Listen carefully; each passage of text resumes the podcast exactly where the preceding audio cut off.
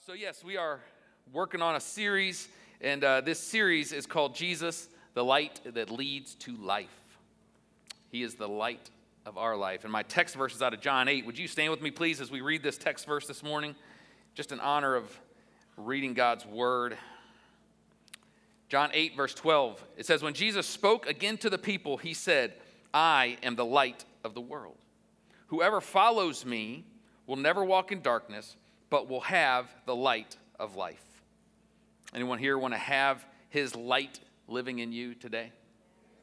Amen. The title of my message today is His Light in Me. Would you pray with me this morning? Father, we love you today. We thank you for your many, many blessings in our lives. Lord, we thank you that we could celebrate you not just on Easter, but we celebrate you every day. And God, we come today to celebrate you. We thank you today that you are the resurrection and the life. And Lord, we ask that your life would live in us and through us. And God, we just want to ask today that you administer to each and every one of us your word. We thank you that it is your word that changes lives. And we pray that our hearts would be good soil and that you do the work that you are set out to do today in each one of us for our good and for your glory. And it's in Jesus' name we pray. And everyone said, Amen. Amen. Well, God bless you. You can be seated this morning. So, we're going to be talking about light, Jesus, the light that leads to life, over these next few weeks. And Today, we want to talk about what that light looks like in me. Next week, we want to talk about what it looks like shining in me and through me. And then the, the final week of the month, we're going to talk about what it looks like shining into our community and into our world. Uh, so today, we're going to focus, we're going to start with the foundation, which if the light of Jesus is not in us, we cannot share it, right? You can't share a light you don't have. And so uh, we're going to start with talking about how we have that light in us today. Everyone understands the need for light in the physical realm, right? In the natural. Uh, we, first thing you do when you walk into a dark room, you turn on the light, right? And if you're a child, the last thing you do when you walk out of a room, we don't know. Because they don't turn off the light, because they're always coming back, right? I'm not bitter at all, maybe a little, but uh, anyway, we do need the light when we come into the room, right? Uh, also, we all know that like daylight, sunlight is a beautiful thing. You, you really realize how much you appreciate sunlight when you've had a couple dreary days of overcast or rain, and then you wake up one morning and the sun's out and it's beautiful and it just, ah, feels good, right? Because sunlight is always a good thing. There's always a, a good connotation with light. It always, it most typically comes with a good connotation. If you say, someone said, I was to say, I saw the light, you know, that rep- that's a good thing. That means you had an epiphany or you had some understanding that you didn't have before. Or uh, light at the end of the tunnel is another good one. You know, that, that represents hope. If we talk about seeing light, like, like you're in a dark tunnel and it's a dark time and, and there's light there, you have hope that this dark season is not going to last forever. So, light is always, or most of the time, a very and the only time we don't want light is if we want to sleep or if we're up to no good, right? You don't want light when you're up to no good. You want darkness because it's easier to get away with what you're doing under the cover of darkness. In fact, statistically, the majority of violent crimes happen after dark because there's, you can get away with more when it's dark than you can when it's light out. And so, in contrast to light, darkness typically has a negative connotation in life, right? Uh, if you're going through a, a dark time in your life, you're probably not celebrating all your wins in life, right? It's usually a tough season, or maybe depressed depression or, or just having a difficult time to have joy in your life. It's a dark season. Or if your daughter were to come home and ex- describe some guy that she really likes to you and describes him as dark and disturbed, probably wouldn't get the thumbs up from mom and dad, huh? It's not a good connotation when we're talking about darkness. So we have light and we have dark. And the Bible tells us that God created the light. Light didn't just happen. This is very basic Bible 101 but I'm, I'm building on something here, so uh, indulge me for a moment. But God says, the Bible says that God created light. In fact, in the very beginning of the book, Genesis 1, in fact, the second verse tells us that darkness hovered over the surface of the deep. So darkness was already there. But then in verse 3, it tells us that God said, Let there be light, and there was light. And God saw that the light was good. Everyone say, The light was good. The light is good. And he separated, everyone say separated. separated. He separated. I want you to remember that word because I'm going to get back to it in a little while. He separated the light from the darkness. God called the light day, and the darkness he called night. So in the beginning, when there was darkness, Everything was dark until God created light. Light didn't just happen, God had to create it. And consequently, the Bible doesn't give any indication that darkness was created. It, it kind of it, it uh, implies that darkness is just the absence of light. Until light was created, there was nothing but darkness. But when God created light, it, He separated it from the darkness. So we know that God created light. He created it because we need it, right? If we were in this room today and there was no light, it'd be, we'd be kind of, it'd look kind of silly. Uh, we wouldn't be able to see a thing. God created light because we need it. So God also gave us spiritual light because we needed it. And this is what my text verse is talking about today that Jesus is saying that he is the light of the world. He's not talking about physical light because there was already light before Jesus came into the world. He's talking about himself being the spiritual light of the world for each and every one of us. That means before he was here that the world was covered in spiritual darkness. He had to come to be that light in the world because before that we didn't have the light. There was no light. The Bible even tells us that we are all born into darkness. We are born into sin just by our very nature because of sin coming into the world. So we're born into darkness. In fact, Paul, the Apostle Paul, in his letter to the church in Ephesus, in chapter 5 and verse 8, he says, For you were once darkness, but now you are light in the Lord. Live as children of light. Now, you notice here, he did not say that you were once in darkness. He says you were once darkness. So the darkness embodied us, it enveloped us. It, it, wasn't something that we had to try to walk through or get past the darkness to get to the light. It was actually part of us. We were born into it, and it, it was embodied who we are before Jesus came into our life.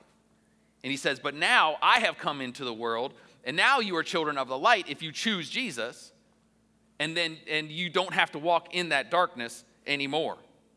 And unlike in the natural, you don't have the power to turn on this light. This isn't a light switch you can just turn on. We don't have the power to do this on our own. We become this light when we follow Jesus. Again, I take you back to my text verse. I'm going to be referring to my text verse a lot today because I, I, it's so beautiful. It's such a small verse, but it has so much good truth in this verse. He says, If you follow me, you will no longer walk in darkness. That is the only way for us to not walk in darkness is to follow him. And he's not saying here to follow him at a distance. He's implying here that we follow closely, that we stay close to Jesus. He says, If you follow me closely, you will not walk in darkness. I like to think of it as if, if there was a group of us that were in the woods and it was dark at night. It was middle of the night, pitch dark, no lights in the woods with a group of people, one person had a flashlight. Well, who is leading the way if one person has a flashlight? The person with the flashlight. And what are you doing? You are following closely with that person with the flashlight. Because if you didn't, you would be subject to the things that are in the woods. You'd be hitting your head on branches and tripping over logs and falling into those, those little pitfalls that you will find in a wooded area. You would stay close to the person with the light. And that's what Jesus is saying that we have to stay close to Him because this is the thing, church. The darkness is great, the darkness is powerful, the darkness is all consuming in life. The only light in this world, the only spiritual light in this world is Jesus. There's no spiritual light in this world apart from Him. It's not about being good enough. It's not about going to church enough. It's not about reading your Bible enough. It is Him. It is following Him. He is the light of the world. And without us following him, we are in the dark. And we are subject to the things of the darkness. And we are powerless against it without him. Powerless against it. There is nothing we can do to defeat the darkness in life. It's like trying to be in the woods by yourself without a light and trying to figure out a way to light up your way when there is no way. There is no other way. It is only Jesus. It is Him and Him alone. And I mentioned in Genesis 1 3 that God said that He separated the light, the light from the darkness. And I told you to remember that word separated because I was going to get back to it. Well, we're to that point now where I'm getting back to it. Okay? He separated the light from the darkness. Notice here, it's very important that we understand and notice that when God physically separated the light from the dark, He didn't eliminate the darkness. He didn't eradicate it. He didn't annihilate it and said, you know what? no more darkness. I'm bringing the sun, and there will never be darkness again. He didn't say that. It says he separated it. So there's still darkness, even now, right? We know there's darkness every night. We see darkness. But God separated it so that we could recognize it, and He named it. He called it night. He, we recognize, He named the darkness so we would know what it is. Okay? And it's the same way spiritually. He came, Jesus came into the world, died on the cross. On the cross, He said these words It is finished. Right? So He did the work. Did He completely eradicate sin? No. Sin's not eradicated, it's not eliminated, it wasn't annihilated. It's still very alive and active in this world, right? So he didn't get rid of sin. What he did was he took the power of sin. He, he, he eliminated the power of sin. He eliminated the power of death. He eliminated the power of the grave. He eliminated the control of sin over our lives, but he didn't eliminate sin. Sin is still here. In fact, we all have some sin that we struggle with in our life, right? So we are living proof that there's still sin in the world. But what he did by coming into this world and being the light of the world, he named it. Darkness, spiritual darkness is sin. He named it and he separated it from us. So we are no longer subject to the sin in the world. We're not under its power, we're not under its bondage anymore if, everybody say if, if we follow the light. It's the only chance we got, church. It's the only chance we got. You being here in church today is not following the light. Okay? I want to be very, very clear about that. I'm thankful that you're here in church because preaching to a bunch of empty seats would be very weird. And I'm thankful you're here. And it is a very good thing that we are in church and we are hearing the word and we're worshiping Jesus. But being in church is not following the light. The light is Jesus. You can be singing songs and worship and thinking about lunch.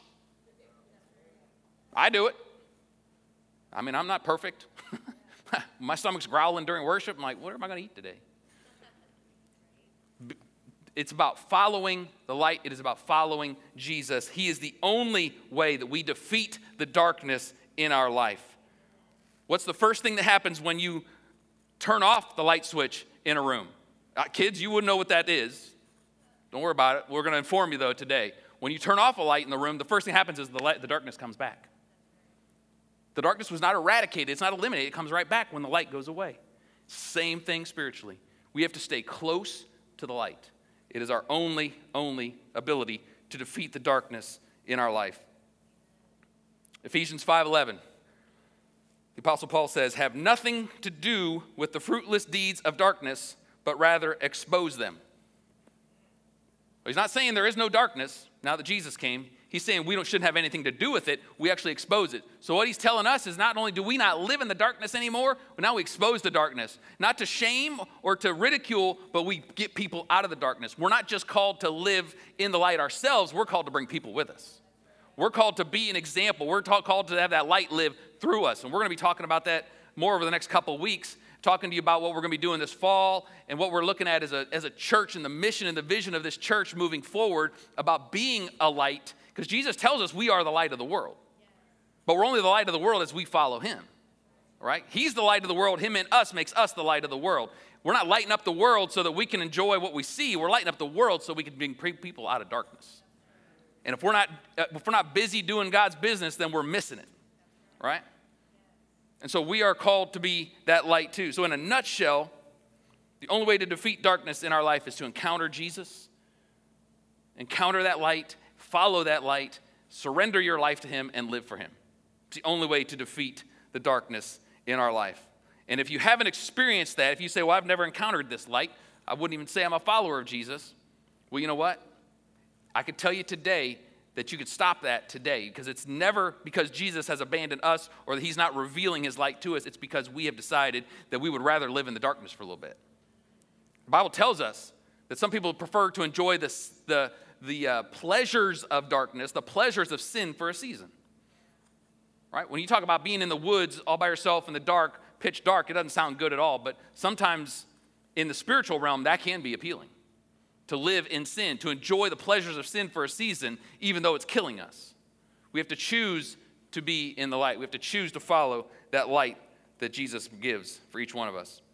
I want to give you some truth today about the light. And the first one is the most foundational thing is that the light saves us. And the light, I'm using a capital L, we're talking about Jesus because he is the light. The light is what saves us. We cannot be saved unless we encounter and follow the light. And again, I take you back to my text verse. Jesus said, I am the light of the world. If you follow me, you will no longer walk in darkness. That is a spiritual application, that is a spiritual principle that he has given us here. And I know we live in a society today that's, try, that's pushing hard to get us to just think, you know what, there's many ways to God. It's all fine. You don't have to be a Christian. You can be whatever religion you want. As long as you get to God, it's fine. It's no big deal. Or there's, there's pushes out there that there's not even a God and, you know, you can't even know him. It's, there's just, it's all so abstract, you know. But the Bible is very, very clear. Jesus says, I am the light to the world. He refers to himself as the quite a bit. He says, I am the way, I am the truth, and I am the life. And no one comes to the Father but by me. There's one Father, there's one light that leads us to that Father. So he is the only way that we can experience salvation. Let us never forget that before we experienced this light, we were in darkness, that we were trapped in our sin. He is the one that saves us. I shared a verse last week at Easter that I love so, so much from the Apostle Paul in his letter to the Corinthian church uh, in 2 Corinthians 5, where he says that God made him who had no sin to be sin for us, so that in him we might become the righteousness of God. What a beautiful verse that just completely encompasses who Jesus is and what he did for each one of us. And I don't think I'm going to do violence to the scripture by just changing a couple words here just for understanding in this message today, but to say that God made him who had no darkness to be darkness for us. That's what he did. Jesus had no darkness, he had no sin, but God literally made him to be that darkness. Jesus gave us his light, and he took our darkness. And because of that, we have his righteousness. His light is his righteousness. And he gave that to us by what he did on the cross. And all we have to do is receive it and follow that light closely. We follow that light closely, and we will experience the salvation that Jesus paid for each and every one of us to live for him and to walk with him. Look at how uh, John talks about it in 1 John 1 5 to 7. He says, This is the message we have heard from you and declare to you God is light. In him there is no darkness at all, no sin at all. If we claim to have fellowship with him, yet walk in darkness, we lie and do not live by the truth. So we're basically walking around in the dark, acting like we can see. But if we walk in the light as he is in the light, we have fellowship with one another, and the blood of Jesus, his son, purifies us from all sin. Another beautiful verse that as we walk in the light, that we have forgiveness of sin. We're not walking around in the dark claiming we're in the light, but literally having to be walking in the light, following this light of Jesus. And forgiveness comes from not saying we're in the light, it comes from actually being in the light. That's where forgiveness comes. God doesn't care about lip service if we're not living it if we're not staying close to Him. I, if I say I'm in the light, but the light's way over there and I'm bumping into trees, it makes me look pretty ridiculous. To be in the light, you know if you're in the light because you're being guided by that light in your life. And if you've ever been in the light but you've strayed away, that can stop today too. The beauty of our God is that He's, he's the God of second chances, He's the God of 50th chances, He's the God of 10,000 chances. He all He says, just turn to me. The light's never far from us. It's just sometimes we have our back to it. The light doesn't move, the light doesn't stop. The Bible says there's no shadow in God. In fact, let me read that in James 1 17. He says, Every good and perfect gift is from above, coming down from the Father of heavenly lights, who does not change like shifting shadows. He's saying here that there is no shadow in God. There's, there's literally, all he is is light. And, and he, if, if darkness comes near him, he gets pushed out. There is no such thing as darkness in the Father. So that tells us that, because he's actually talking about the sun here too. He's saying the Father of heavenly lights. He's talking about the celestial lights, the sun, the moon, the stars.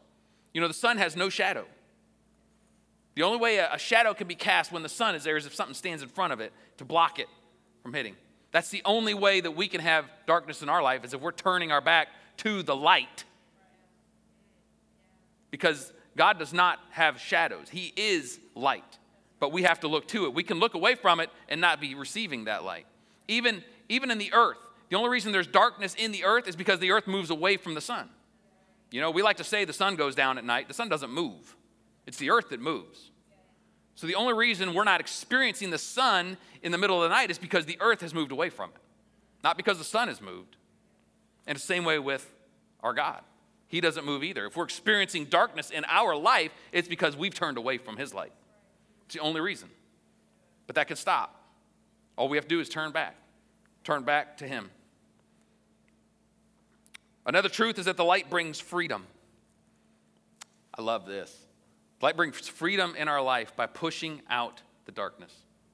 The light is freedom. Now, this sounds this can sound kind of elementary on the surface, but it's actually incredibly deep when you think about the fact that if you have bondage in your life, okay? If you have bondage in your life that you're that you're struggling with, that you can't seem to break free from, it is because the light has not been allowed to come into that area of bondage. It's because we have turned away from that light. You see, sin thrives in darkness, but is exposed by the light. And it's not exposed so that it can be, so we can be shamed, or we can be ridiculed, or we can be beat down. It's exposed so that we can be free. The light is designed to make us free by exposing the sin and pushing the sin out of our life. The, the light, the darkness has to flee when light comes in the room. When you, cut, when you go into a room and you turn on a light switch, the darkness doesn't get to choose whether or not it's going to leave. It doesn't get to choose, it leaves. There's no, there's no debate. There's no like, nah, I'm not sure if I'm going to leave today, light. It's gone. It's completely gone when light comes in the room. And that's what God wants to do for us. He wants, to let, he wants us to let His light come into our areas where we're whole. See, we can, we have areas where we let the light come in, but then we have areas that we turn away from the light the areas we don't want God to see, or we don't want God to deal with, or we don't want other people to see in our life. And if there is no light, sin can thrive. You ever played hide and go seek when you were a kid in a house? Turned it, turned off all the lights at night, and it's pitch dark in the house, and you play hide and go seek. And uh, you know somebody usually usually ends up with stitches one of those nights. But you know if it's dark enough, you can hide in the middle of the room. You just stand there. As long as they don't bump into you, you're good. You can hide in broad daylight in the middle of the dark, which is actually an oxymoron, but you know what I'm saying. You can hide in the middle of, of everything if it's completely dark. I was even thinking about this, I was thinking about like restaurants. You know, like you got a restaurant you like to go to, and as it gets older, if they don't remodel, or you know, you could tell they're not really putting money into the building to keep it up, all of a sudden the lights start getting dimmer and dimmer. You think they're just trying to make it romantic, but really they're just trying to hide the dirt. And then all of a sudden they remodel and the lights are bright again because dirt can hide when it's dark. Dirt can hide if it's a little dimmer outside. John tells us in John chapter 3, in verse 19, he says, And this is the judgment. The light has come into the world, and people loved the darkness rather than the light because their works were evil. For everyone who does wicked things hates the light and does not come to the light, lest his works should be exposed like dimming the lights in a dirty restaurant. But whoever does what is true comes to the light, so that it may be clearly seen that his works have been carried out by God. You see, light exposes the wicked things, and those who want to stay in their sin want to stay in the dark. But God's light in our life exposes our sin to set us free. Set us free. You know, it's, it's interesting because many of us have experienced this saving power of the light that we talked about a minute ago. But then when it comes to the freedom aspect of the light, we haven't experienced that. Maybe you're maybe you are in bondage to some sin in your life. Maybe you're in bondage to, to lust or fear or greed or selfishness or fornication or adultery, or you're in some kind of bondage to some sin and you're not allowing the light of God to shine on that. In fact, you, you turn away from the light when it comes to that part of you because you're afraid if it gets exposed, it might ruin you. When in reality, this is a lie of the enemy that makes us feel like if, if my sin's exposed, I'll be ruined. When in reality, you not exposing that sin is killing you. It's actually destroying you. And God says, I want you to turn towards me and bring that to me. And it may, it may hurt for a moment, but this is what's going to save your life. It's what's really going to set you free. Because when we hide our sin, and we hide those things that can hold us down, those stumbling blocks in our life, what we're doing is we're just empowering the enemy because when, there, when there's darkness, when the light is not shining on it, I, I told you earlier, the only hope we have in this life is to stay close to the light. The only hope. Because the only source of light in this world is Jesus. And so that's our only hope. It's not just for our salvation, for our safety, for our prosperity, it's also for our freedom. He's the only hope we have, church. You could try to behavior modify a little bit and try to be a good person. It's not about that. It's about letting Him set you free. And see, the enemy would want to lie to you and tell you that you can't do that because it'll ruin you, but he wants to keep you from the truth. You see, the enemy's scheme is all smoke and mirrors, try to make us think things that aren't even really true. Because if he knows if we know the truth, we'll be free, because that's exactly what Jesus said in John 8 32. He said, He who the Son, or the truth, when you know the truth, it will set you free. The truth is what sets, and the truth is coming into the light, bringing our situations into the light so God can actually set us free from those things. We should be echoing the words of King David in Psalm 27. He says, The Lord is my light and my salvation. Whom shall I fear? The Lord is the stronghold of my life. Of whom shall I be afraid? This is truth. We have nothing to fear. And when we allow that fear of the, those, the, sin in our life, when we allow it to, to continue to be hidden, it's as, it's as ridiculous in our life doing that as it is to try to hide from the sun to stay away from the darkness. It's the, it's the opposite, right? If we're wanting to stay away from this darkness, we go to the sun.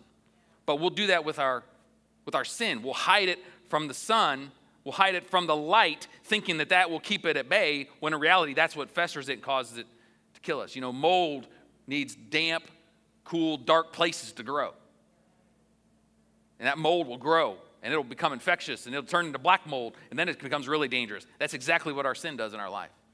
If we don't expose it to the light, the way God has intended for us. And here's the beauty of it, church. It's designed so that when it is exposed, it will, God will deal with it. He will help us with it. He will empower us. Not only does He forgive, but He also sets us free, cleanses us from all unrighteousness, is what First John tells us. It cleanses us from all of our unrighteousness. But we can't win the battle if we're trying to fight the darkness on our own because we don't have a light on our own. Another truth is that the light also gives guidance. I love this too. Did you know that you don't have to figure everything out on your own. If you're a child of God, the Holy Spirit can actually guide us, help us with our choices, our decisions, our plans, helps us with the traps of life to avoid them. That's who He is for us. We're not in this journey on our own. Like just, I mean, the analogy of walking through the woods with a dude with a flashlight works because it's exactly what that person, that person would be guiding us if we're following them. Just like God wants to guide us as we follow Him. The darkness disorients us, it, it brings confusion, it brings chaos in our life, and the light brings clarity. The light brings guidance for each and every one of us. You ever tried driving down an old country road when it's pitch dark outside and turn your headlights off? That's tough. I, I did that once as a teenager trying to impress a girl I was with, and she wasn't impressed. It does not work. Boys don't do that, girls don't like it. I don't know, something about teenage boys, we think if we scare her, she'll really like me. so ridiculous. but I did do it, and uh, it wasn't good. I didn't wreck, but I think I had to take her home right after that. But you know, it, it, it, makes it very difficult to drive in a situation like that. Or, you know, you ever get up in the middle of the night and you got to use the restroom and you don't want to bother your spouse, so you leave the light off, you stub your toe on the corner of the bed. You know, everybody's done that, or on the dresser. Stuff, that is trivial and menial in the bright light of day can be almost impossible without light. Because the light is designed to guide us, it's designed to guide us in our life. Jesus is the light that guides us. And you know, when we look at the Word of God and we look at the Old Testament, you know, if you, if you study the Word and you read commentaries, you read people that really, theologians that really know the Word, you start to realize that even the Old Testament, even though it doesn't mention the name Jesus one time, the Old Testament is all about pointing us to Jesus. All through the Old Testament, it's all over the place. There's, there's types and shadows of Jesus all through it. And one of my favorite examples of this is in Exodus, where God led the children of Israel out of Egypt. They've been in Egyptian bondage for 400 years as slaves, brought them out miraculously, used Moses to bring them into the desert to take them to the promised land, but their sin kept them in the desert because they were grumbling, complaining, bunch of stiff necked, hard hearted people, according to the Word of God. And so they had to stay in the desert for 40 years. So they, they left a, a really deep, bad darkness, but they were still in a darkness in the desert because they weren't able to get into the promised land yet. And when they would travel through the desert, traveling toward the promised land, God would guide them. And by day, it said He guided them with a cloud. And at night, when it was pitch dark out in the desert, He would guide them with a pillar of fire. And this pillar of fire would move, and they would have to follow it. And it was guiding them to their promised land eventually. It's a perfect type and shadow of Jesus. That's exactly what Jesus is to us. He is a light that we follow, just like he said in John 8, that I am the light of the world. If you follow me, you will no longer walk in darkness. It's like he was talking about the children of Israel in the desert. He's saying, I'm the pillar of light, and if you follow me, I will lead you to your promised land. I will lead you in such a way that you will not have to roam around in the dark, aimlessly, chaotically, confusedly, trying to get by and feeling stuff in front of you, just trying to see where you're going. He is the pillar of fire that guides us to the promised land in our life. Now, do we wish that, I'm sure the Israelites just wished he would have just, you know, took them where they needed to go right away and, and got it over with and maybe, uh, you know, swept them up and took them there. He didn't. But he did guide them because he wants them, like he wants us, to have a trust relationship with our God that when he moves, we can go with him, that we can follow him, that we will trust him and go with him where he goes in our life. And see, He wants to be with us rather than just make everything happen for us. He wants us to be in that love relationship with us. One of my favorite verses about God guiding us in all the Bible is out of Psalm 119. It's verse 105. Many of you know this verse. It says, Your word is a lamp to my feet and a light for my path. This is a beautiful promise that God will guide us as we allow His word into our life. That He is a lamp to our feet. And, and I, what I love about this is that there has to be effort on our part. He says, I'll, I'll light your path, but you know what? It's, his, it doesn't say he's a lamp for our conveyor belt, or we just stand there and hold a lamp and he just takes us. It's a lamp for your feet. He's implying that we're having to walk, we're having to take steps of faith and trusting him in our life. And he will guide us as we walk. And I, I, I felt like the Lord a few years ago gave me a, a really cool illustration or a revelation, I guess, of, of the meaning of this verse and what it even looks like in our life. Because when he says it's a lamp, you know, a lamp is small. It's not going to light up a big area, it's going to light up the area right around you.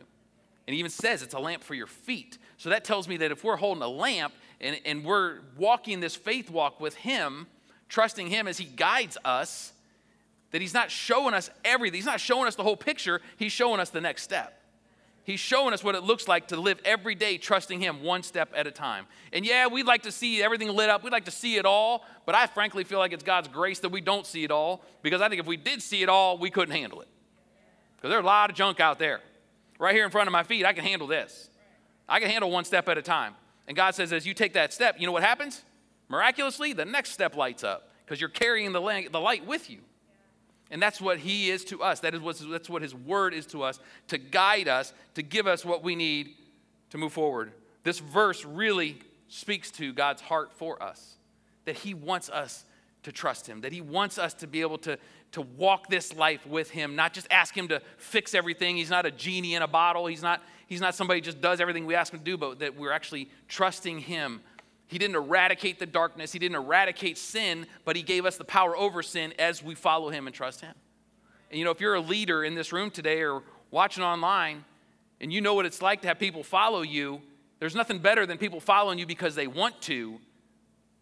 If people follow you because they have to, because they're getting paid to follow you, it's not near as fun as when people just follow you because they trust you and they believe in you and they want to be with you and serve under you. That's the best kind. Well, God's the same way. We're made in the image of God.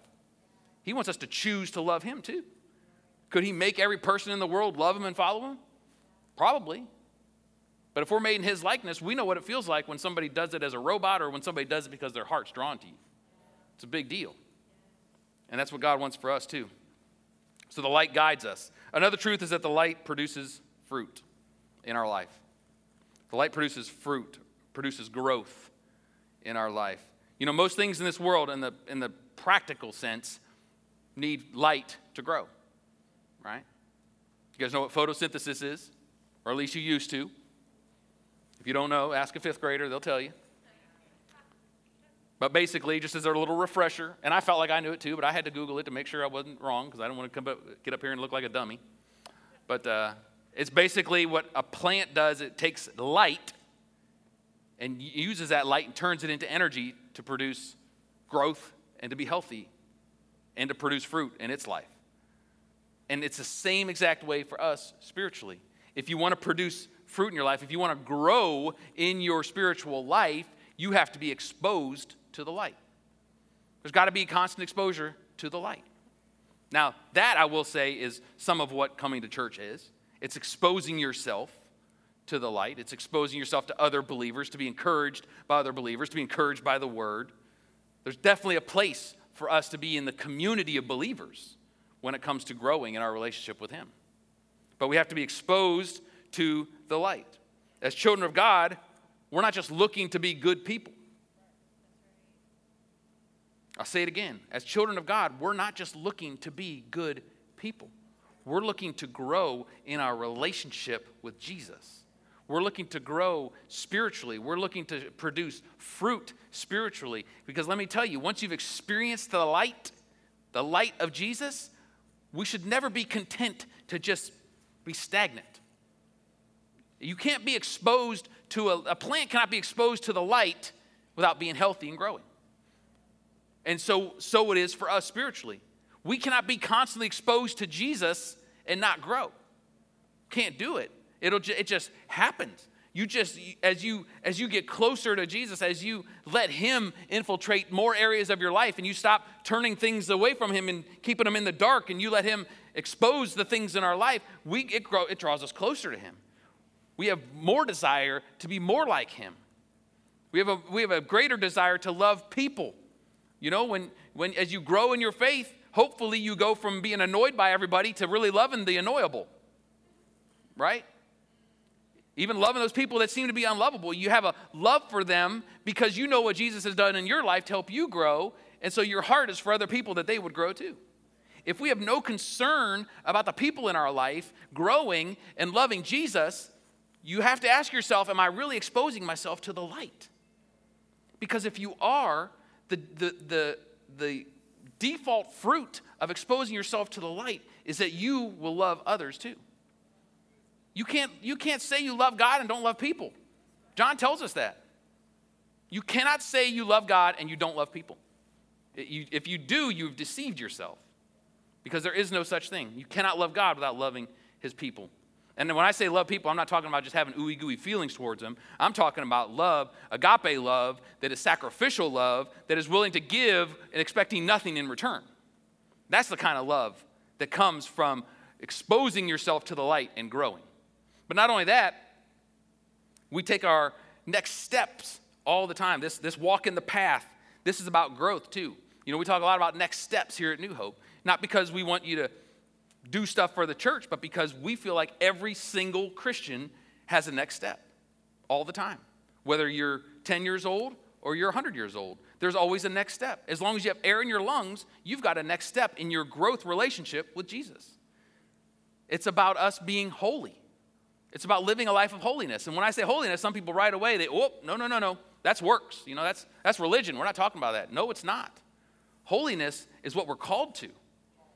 Holiness is what Jesus has called us to. In fact, uh, Peter tells us in 1 Peter 1, he says, Just as he who called you is holy, so be holy in all you do, for it is written, Be holy because I am holy. Now, this is not about being religious. This is not about being better than other people. This is not about being proud puffed up and being haughty. This is about being separate. This is about separating yourself from the things of the world that would drag us down. This is about pursuing Him. It's about living a lifestyle of pursuing Jesus in our life. And as we pursue Him, we grow and we grow in holiness, not, not the look of it, not the facade of it, not not dressing the right way or, or saying all the right things, but just in our love relationship with Him and loving others. That's what holiness looks like in our life and the holiness that Jesus has called us to. And Peter also says in, in, in that same book in 1 Peter in chapter 2, so just a little later in verse 9, he says, You are a chosen people. You are a royal priesthood, a holy nation, a people belonging to God, that you may declare the praises of him who called you out of darkness and into his wonderful light. This is about holiness. We are set apart, not better than everybody else. We're set apart, we're put in the light, and then we're pulling people out of the darkness into that light with us. Because we don't deserve that light any more than anybody else does. We just, we just, by God's grace, we're able to receive it. We are called, we are, when we are exposed to the light, there will be growth in our life. And it doesn't make us perfect, it just makes us more like Him. That's what it does. That's what growth looks like being more like Him. Loving people, loving each other, loving His Word, not letting the things of the world bog us down, that we're not consumed with the things of the world and, the, and trying to just get to retirement and making enough money and taking care of me and my own but really living in such a way that honors and glorifies Jesus in everything we do. That we would grow in Him. I, I love what John the Baptist said. He said, I must decrease and He must increase. People came to him to try to stir him up and get him mad when they were saying, You know, Jesus is baptizing more people than you. He said, Praise God. Because he wanted to decrease, because as we, as Jesus gets brighter in our life, we get dimmer. I'd like to be where I, there's nothing left of me, it's just him. That, that's, that's our next, that's taking those next steps of living in holiness and in growth. Praise God. Well, would you stand with me, please, as I close today? I want to read my text verse one more time because I really wanted to sit with us today. Jesus spoke again to the people and he said, I am the light of the world. Whoever follows me will never walk in darkness, but will have the light of life. His light can come into our life in a powerful way. If you're here today, you don't know Him, it really is as simple as just walking to the light. It's walking to Him. It's, it's, that looks like leaving your own life, leaving your own personal desires, leaving the way of sin in your life, and clinging to Him. That's all it looks like. It means your life is not your own anymore. You are dedicated to Him. And the Bible says that when we confess Him with our mouth and believe in our heart that God raised Him from the dead, we will have eternal life, that we will be saved. And then when we confess our sins, He's faithful and just to forgive us. So whether you've never known Him or whether you did know Him and you've walked away, all it, it's just about coming back to the light. Coming back to Him. We have no power to create the light on our own. None of us do. No matter how long you've been saved, you, it, it, it's the same for the guy that got saved five minutes ago as it is for the guy that's been saved for 80 years. You got to cling to the dude with the light. Stay close to him. That's what he calls us to do. So I want to pray for us today. I just want to encourage you to receive this prayer, to respond by lifting your hands, kneeling at your seat. Let's just let's just go to the Lord together. Father, we love you today. We thank you for your word. Your word is truth. Your word is life for each and every one of us that will believe in it. God, help us to believe your word by your Spirit, Lord, we thank you today that you are always drawing us. You are always drawing us near. Your word tells us that you stand at the door and knock, and that if anyone opens the door, you'll come on in. Lord, help us to open that door today. Whether it's the door of salvation, whether it's the door of coming back to you, whether it's the door of just allowing you into those areas of our heart that we haven't allowed you, that area of sin that's held us in bondage, Lord, we bring that into the light today, not to shame us, but to expose it so that we can be free. Help us, Jesus. Help us to bring those things that were in the dark into the light. Lord, we don't want to love the dark. We do not want to love the dark. We want to love the light. And we want to cl- cling close to you, to follow you, so that we will no longer have to walk in darkness. We thank you that you defeated darkness and that we are not subject to it anymore. It's still here and it still exists, but we don't have to be in bondage to it. And we thank you for your freedom that you give today. Help us to walk in that freedom for your glory, God and help us to just love you and love others. Let there be growth and fruit in our life, God, as you guide us and direct us. We trust you. We thank you that your word is a lamp to our feet. We love you. We thank you for all that you're doing in our lives, God. Seal your work that you're doing in our hearts right now by your Holy Spirit. We thank you for it and we bless you. And it's in Jesus' name we pray. Amen. Amen. Amen. Amen. Can we give God a hand clap offering today? Thank you, Jesus. Thank you, Lord.